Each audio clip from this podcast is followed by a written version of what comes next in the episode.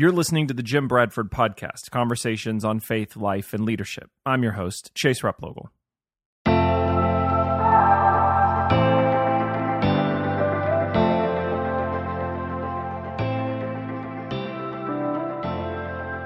When it comes to the intersection of faith and science, there is no avoiding the conversation of creation. For centuries, Christians and scientists have been struggling to understand how our universe came into existence and trying to read both the evidence and the biblical account. In this week's episode, Pastor Jim offers his thoughts on those questions about Genesis and creation, and he also offers how he approaches reading Genesis 1 and 2 as both a Christian and a scientist. For anyone who's wrestled with these questions, or if you're a pastor and you've addressed them in your congregation before, Jim has great perspective, a really helpful opinion, and uh, I think you'll find it as interesting as I did. Thanks for listening.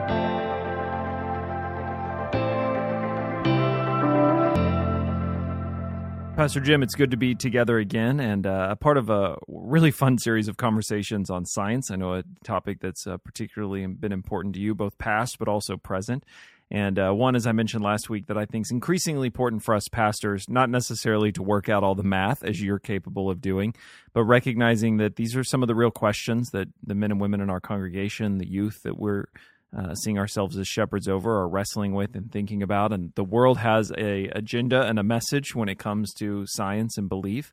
And it's worth our time to think through what is ours. What, how do we think about what science is, how faith interacts with it? And I know of no one better to help lead us through those conversations. Well, I'm enjoying uh, the permission you're giving me to kind of indulge a part of my interests in life that um, aren't necessarily a part of my day to day pastoral work. But um, this has been really fun to chat with you. We wanted to carve out a conversation to talk specifically about creation, and I think maybe maybe the best way to start the conversation is by asking why, when it comes to questions of faith and science and doubt, why do we seem to always find ourselves back at Genesis one and two?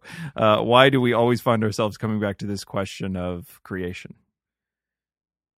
When people say, "I think my," uh, I, I think uh, my understanding of science makes me not be able to believe in the Bible uh, they're not necessarily pointing to John three sixteen, um, but they are pointing to, in most cases, to creation. So a lot in the faith science conversation points there. I mean, we we said in the previous podcast, uh, you know, borrowing Dr. Stephen Meyer's little outline that that you, you know science is now telling us that the universe had a beginning, the laws of nature are finely tuned, life is coded with information. All of this stuff sounds like the Bible. But when you read Genesis 1, chapter 1, and chapter 2, um, it's probably not going to sound like anything you will hear in your biology classes in college. So how do you reckon all of that? And and and to be honest, it becomes quicksand. A lot of people their faith breaks down at this point. Oh, I think it's probably true. We do tend to imagine them as the same thing. Like here's my my textbook on beginnings and here is the bible's take on beginnings. And then maybe a part of sorting this out is trying to figure out what are these things we have before us when it comes right. to this conversation of creation. Um, i'm curious through throughout your study of science your interest in science even from childhood to uh, academic study has the creation account been something that you've wrestled with when it comes to understanding what's true, what you think happened, and what you believe, what what faith is for you? Very much so. Um, I, I was, I, I, had faith. The Lord was very real to me from the time I was a child. I had distinct encounters with Him. I'd given my life to Him. He'd forgiven my sin. I had a relationship with Him. I saw evidence of his reality all around me. I went to church with people whose lives have been supernaturally transformed by the power of God. I mean, I, I kind of lived in that whole milieu. Um, once in a while, we would talk about origins.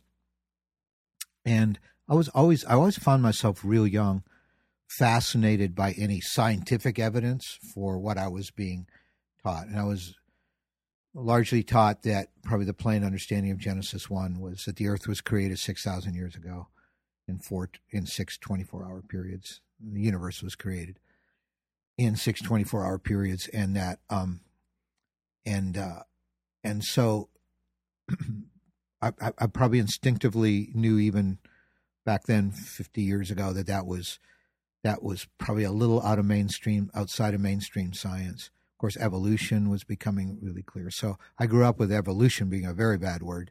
That that was equivalent to atheism. There, there was no space. There was no daylight between evolution and atheism, and um, and so I, I knew that there was this pretty, uh, you know, this needle you had to kind of thread, piecing together what scientific evidence there might be for what Genesis chapter 1 said. It would not be evolutionary in nature.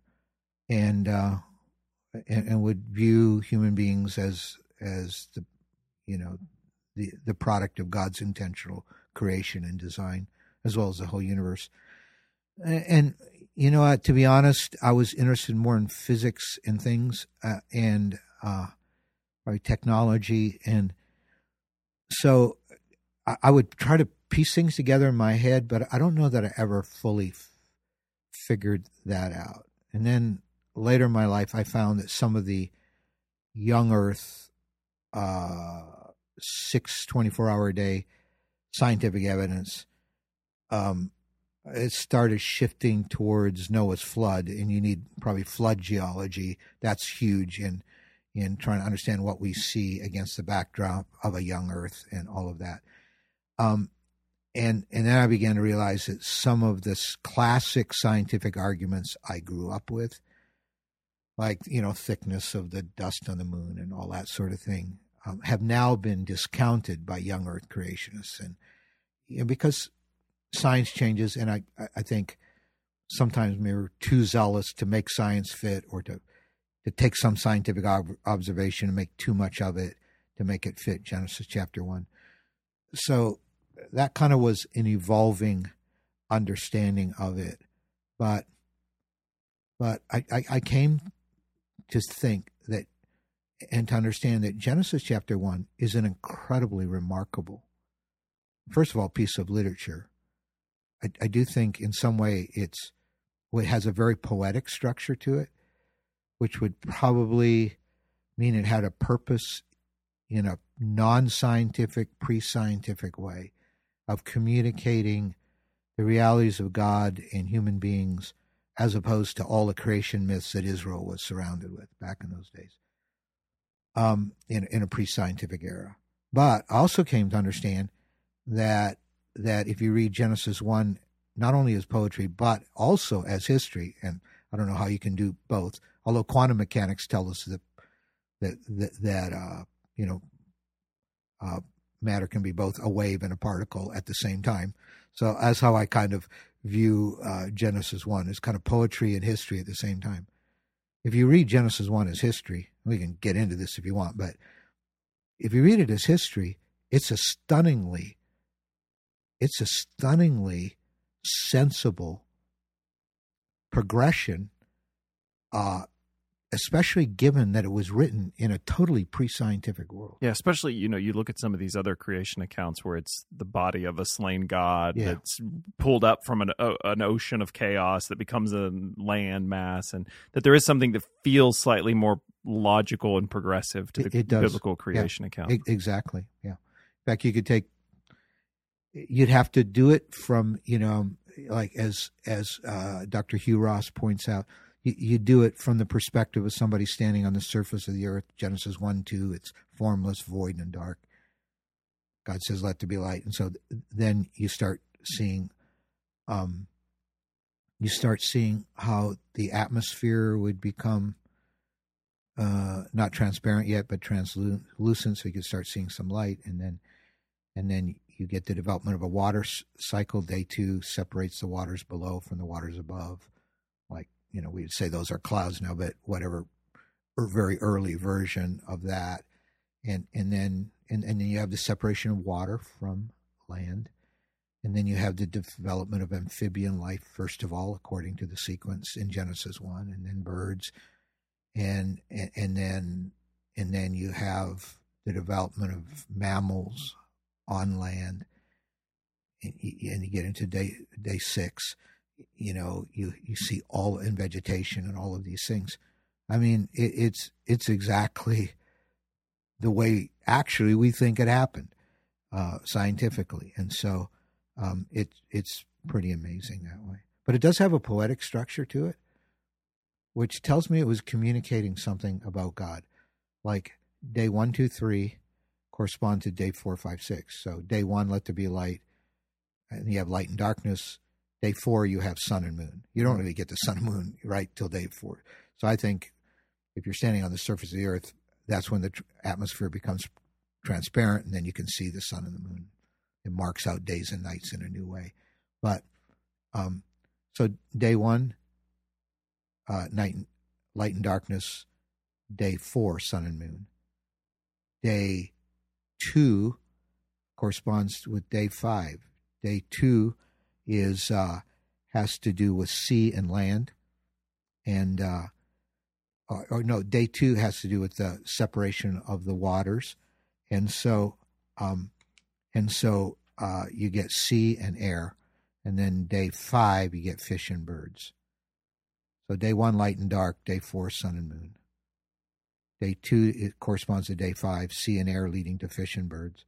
And then day three, land and vegetation, that leads in day six to creatures and humans. So there's this ABC, ABC mm-hmm. poetic, mm-hmm. chiastic structure. Yeah, and you say. get a sense of space and, and then space the filling of that space. And the, the filling of space. Because yep. it says it was it was formless and void, right? And so um and so days one to three describe form where there's formlessness. And days four to six describe fullness where there was emptiness or void. And uh, here's the big thing I come out of no matter how you want to read Genesis chapter one. First of all, it's brilliant, it's beautiful, it's it's it's astounding literature. You not find a higher level literature in any religious writings describing origins than Genesis chapter one. You got to respect it at least for that. And you also have to respect it for this reason.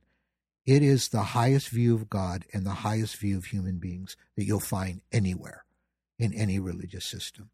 And especially compared to the creation myths Israel was associated with, where, as you mentioned, those gods, they were just, I mean, they were narcissistic, they were fickle, they were yeah. You get the creation accounts where it's all by accident all by, or some yeah, conflict yeah. between the gods. But or here the gods you get a, are fighting. Yeah, and, and, then why do they create human beings? Because they're lazy and they want slave labor, right? Mm-hmm. I mean, th- this was every. You don't find anywhere with as high a view of a good creator, eternal God, who is good to his core and says and looked at things and imprinted it with his own nature when he said, It is good. He reflects his own nature of a good God creating what's good, and no higher view of a human being than, unlike the other animals, we are created in his image and he breathes the breath of life into us.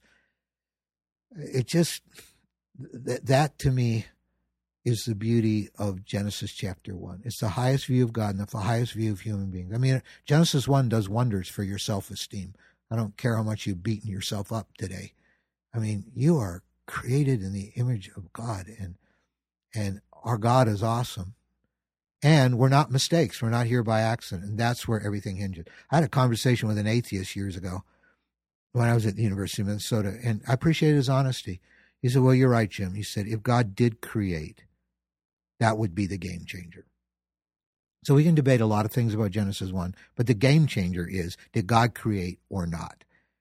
And if he did create, what kind of God is he? And who did he make us to be? And and, and those those are the indisputables that I can carry away from Genesis chapter 1. So there is a lot of pressure, it feels like, to sort of figure out what camp you're in when it comes to creation accounts. Sure. There's young Earth, old Earth. There's yeah, views on evolution. How yeah. how have you navigated? You know, have you found yourself trying to figure out where you fit? Have you found yourself developing your own views on that? How public? I mean, are those the kind of thing where you're willing to to promote those, or to say, "Here's where I've land"? I how how should a pastor think about? Because I imagine a lot of pastors have probably put themselves in a camp or have preached right. from a certain camp. How do you think about what to do with those? Yeah. Um, I I actually declared what camp I'm in mm-hmm. Uh, in uh, this series we just been talking with a couple of messages I just did here at the end of July. Um, in the second one where we dealt with creation in Genesis one and two. Um, well, let's review them first of all. I mean, in broad strokes, there's a young Earth sure, creationism. nuances, yeah. but Yeah, a lot of the early church fathers did not believe in a young earth, uh, like Justin Martyr and Origen and even Tertullian and um, but um, in the 1600s, Bishop Ussher um, did some calculations with calendar cycles and genealogies in the Bible, uh, and and came up with October 23rd, 4004 years BC. Uh, God created the earth, even put a time of day in it. And uh, then somebody who is a contemporary of his came up with the same date, October 23rd, 4004 BC, but three hours difference in the time of day. So you're really getting out there on a limb. But that, you know, that began to popularize the young earth idea. I mean, a few early church fathers possibly, you know, believed in a young earth, but a lot didn't. Um, but it was kind of in the 1600s this became popular. And that became the view that I grew up with. Um, the universe was created 6,000 years ago with an appearance of age, just as Adam was created with appearance of age. And, uh, and, um, uh, so that's the young earth position. I grew up with that. The more I learned, the more I studied science, so that, I mean, I, I, I began to come to the conclusion that we're really stretching there on the science side. I know people disagree with me. I know that 6,000 year old Earth, 24 hour little creation days, I know people believe if you don't believe that, then you've compromised the authority of the scripture, and how can you believe anything else? I, I don't personally go that far. You wouldn't feel likewise that to believe that is to is a problem either. No, it's just, no. I, you know what? Yeah. That might be the right position. Mm-hmm. It might be, and it's what I grew up with. Uh, old Earth creationism would be would understand day to mean period of time. It could mean period of time in the word yom in Hebrew, day. So um, and, and, there was a poetic structure to Genesis, so it could be they would view they would view, however, um, however, uh, Genesis one as history, but over long periods of time. And we do know um, that if you believe in an old Earth, you know, a 13.7 billion year old universe and a four and a half billion roughly year old Earth, that that we had certain life forms just appeared really quickly. We, I mean, we know that, and uh, and so an older Earth creationist would say that there was time. That that more explains the geological formations. We don't have to totally rely on Noah's flood to explain the geological formations that make our look Earth look very old. Um, and then uh, and then there's a growing camp in the evangelical world. These are people who love Jesus uh, and it's evolutionary creationism, where, where basically you would say either God started the initial conditions when he started life, he gave it the capacity of evolving, or he actually intentionally guided that evolutionary process. Often there you, you they would say, well, maybe Adam and Eve were symbolic of a whole people group, but they were the ones, you know, and at some point that people group became became accountable to God. I think evolutionary creationism, you have to stretch theologically. This is my personal conviction. You have to stretch a little too much theologically there, although that's an increasing view in the evangelical world. And it does take pretty much all your faith science conflict away. Um, I think, uh, but at the same time, young earth creationism seems to stretch science too much in the same way. So I'll probably make some people angry, but I fall in the middle camp. I, I, do believe in an old earth, old universe, but I do believe Adam and Eve were not mythological or symbolic; that they were they were products of God's intentional creation. Whether God used somewhat evolutionary processes for other life forms, I, I, I don't know. But I'm most comfortable with an old earth. Really, I think what we often get at when we have these conversations is how can you both take the text and science faithfully? Um, how do you how do you sort out when you find yourself wrestling with these questions? And in some ways that's a bigger question than just creation. It's a bigger question of how do you go about when you're reading a passage of scripture and you find yourself stuck you find yourself confused by it or you find things not lining up? What does it look like for you to go from a question to okay i think this is where i land right. what does that process yeah. look like for you because i think a lot of people find themselves in that question and not quite sure what that process looks like of navigating it. Well, it's an interpretive process, isn't it? Uh, the study of the book of nature is science, but science is very interpretive. We're trying to take what we observe in nature, interpret it, give it meaning, figure out how it all came to be. And uh, when we look at the book of Scripture, uh, that theology, in some ways, is an interpretive process, right? Although there's some, you know, there's things we come to see very, very clearly, like like the high view of God and, and human beings in Genesis chapter one, and the redemptive work of Christ, his death, burial, and resurrection. Those are very specific things, but yet, whenever we we do theology, we're doing interpretive work, and so that keeps me humble. That keeps me open to saying, I don't. I, I believe this is it. You know, I, I think this is it. I, uh, you know, to be honest, the evolutionary creationists might be right. And to be honest, the young earth creationists might be right. Or to be honest, I might be right, kind of in the middle. But I don't know for absolute sure, but I don't need to know. Like a friend of mine was flying into town and he, he, he had a non Christian sitting beside him and he start he was in a conversation about faith with this non Christian. And he said, we're, we're just about to land. We're having a good conversation. But this guy said, Well, yeah, but you know what? Bottom line, I could never become a Christian because I, I, I just could never believe that the earth was only 6,000 years old. I mean, it just seems like everything, all the evidence screams that the earth is not 6,000 years old. I just could never come to believe that. So I could not become a Christian. And that's where the problem comes right there. We stay humble about this. My view might be right, but it's not consequential, I don't think. I still believe in the authority of Scripture, no matter what view I, I hold to. And I still believe in the possibility of a relationship with Jesus if we'll open up to it. But your view on the time scales in creation or God's methodology, which we're not really clued into definitively in Genesis 1, um, that's the interpretive process. And we always stay humble on the interpretive side. I always say, well, I, I might have more to learn. And science is is changing as we've been saying you know so don't stake a relationship on jesus on what science is saying today necessarily. And and, and you know I, I just think the important thing is god created me. And uh, god created all of us. And that's what i need to know. And i need to know he's good and he created me in his image and that he then rescued me and made it possible for me to know him through christ and this other stuff is interesting I view the views on creation within the church and the arguments, I view those as an in house debate. But, but no matter where you land, number one, be humble about it. And number two, realize you can still have a relationship with Jesus no matter where you land. When you read Genesis 1 and 2, when you, uh, let's say it's January 1 and you decided to read through the Bible in a year and you pick up Genesis 1 and 2, what's the biggest takeaway? I think we've sort of alluded to this, but the biggest takeaway for, for you, the thing that you find most meaningful when you read those that creation account. I'm not a mistake, and I'm accountable to an awesome and great God. Yeah, I'm, I'm here on purpose. I'm not here by accident.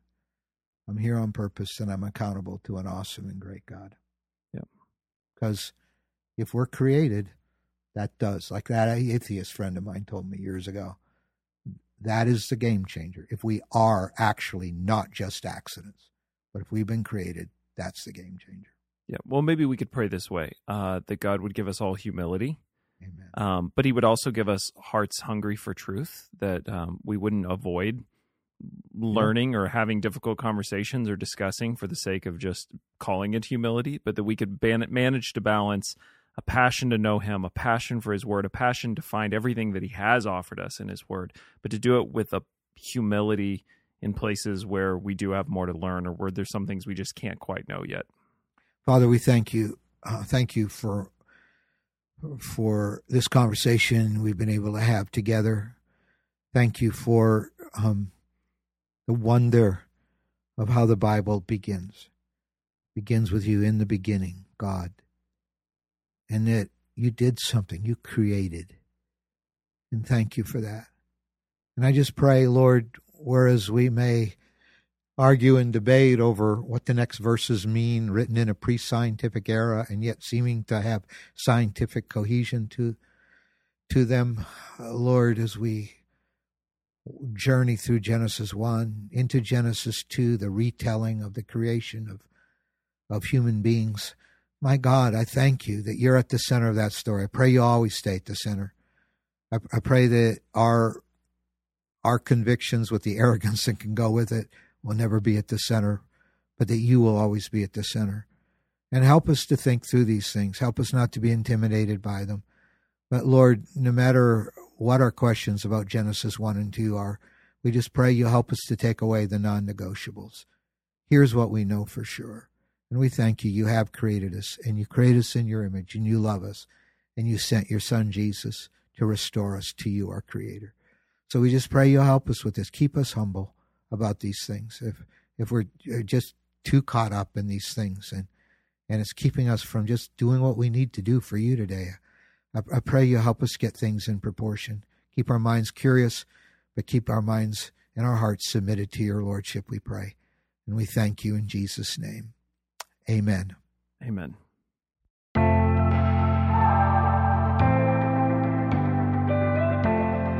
You've been listening to the Jim Bradford podcast. We would uh, really appreciate it if you would take the time to leave us some feedback on the show. You can do that by leaving a rating or by typing out a review wherever you listen to podcasts. And uh, we hope you might consider subscribing to the show. We're looking forward to a lot of the conversations to come in the weeks ahead, and it would mean a lot to us if you'd be a part of those.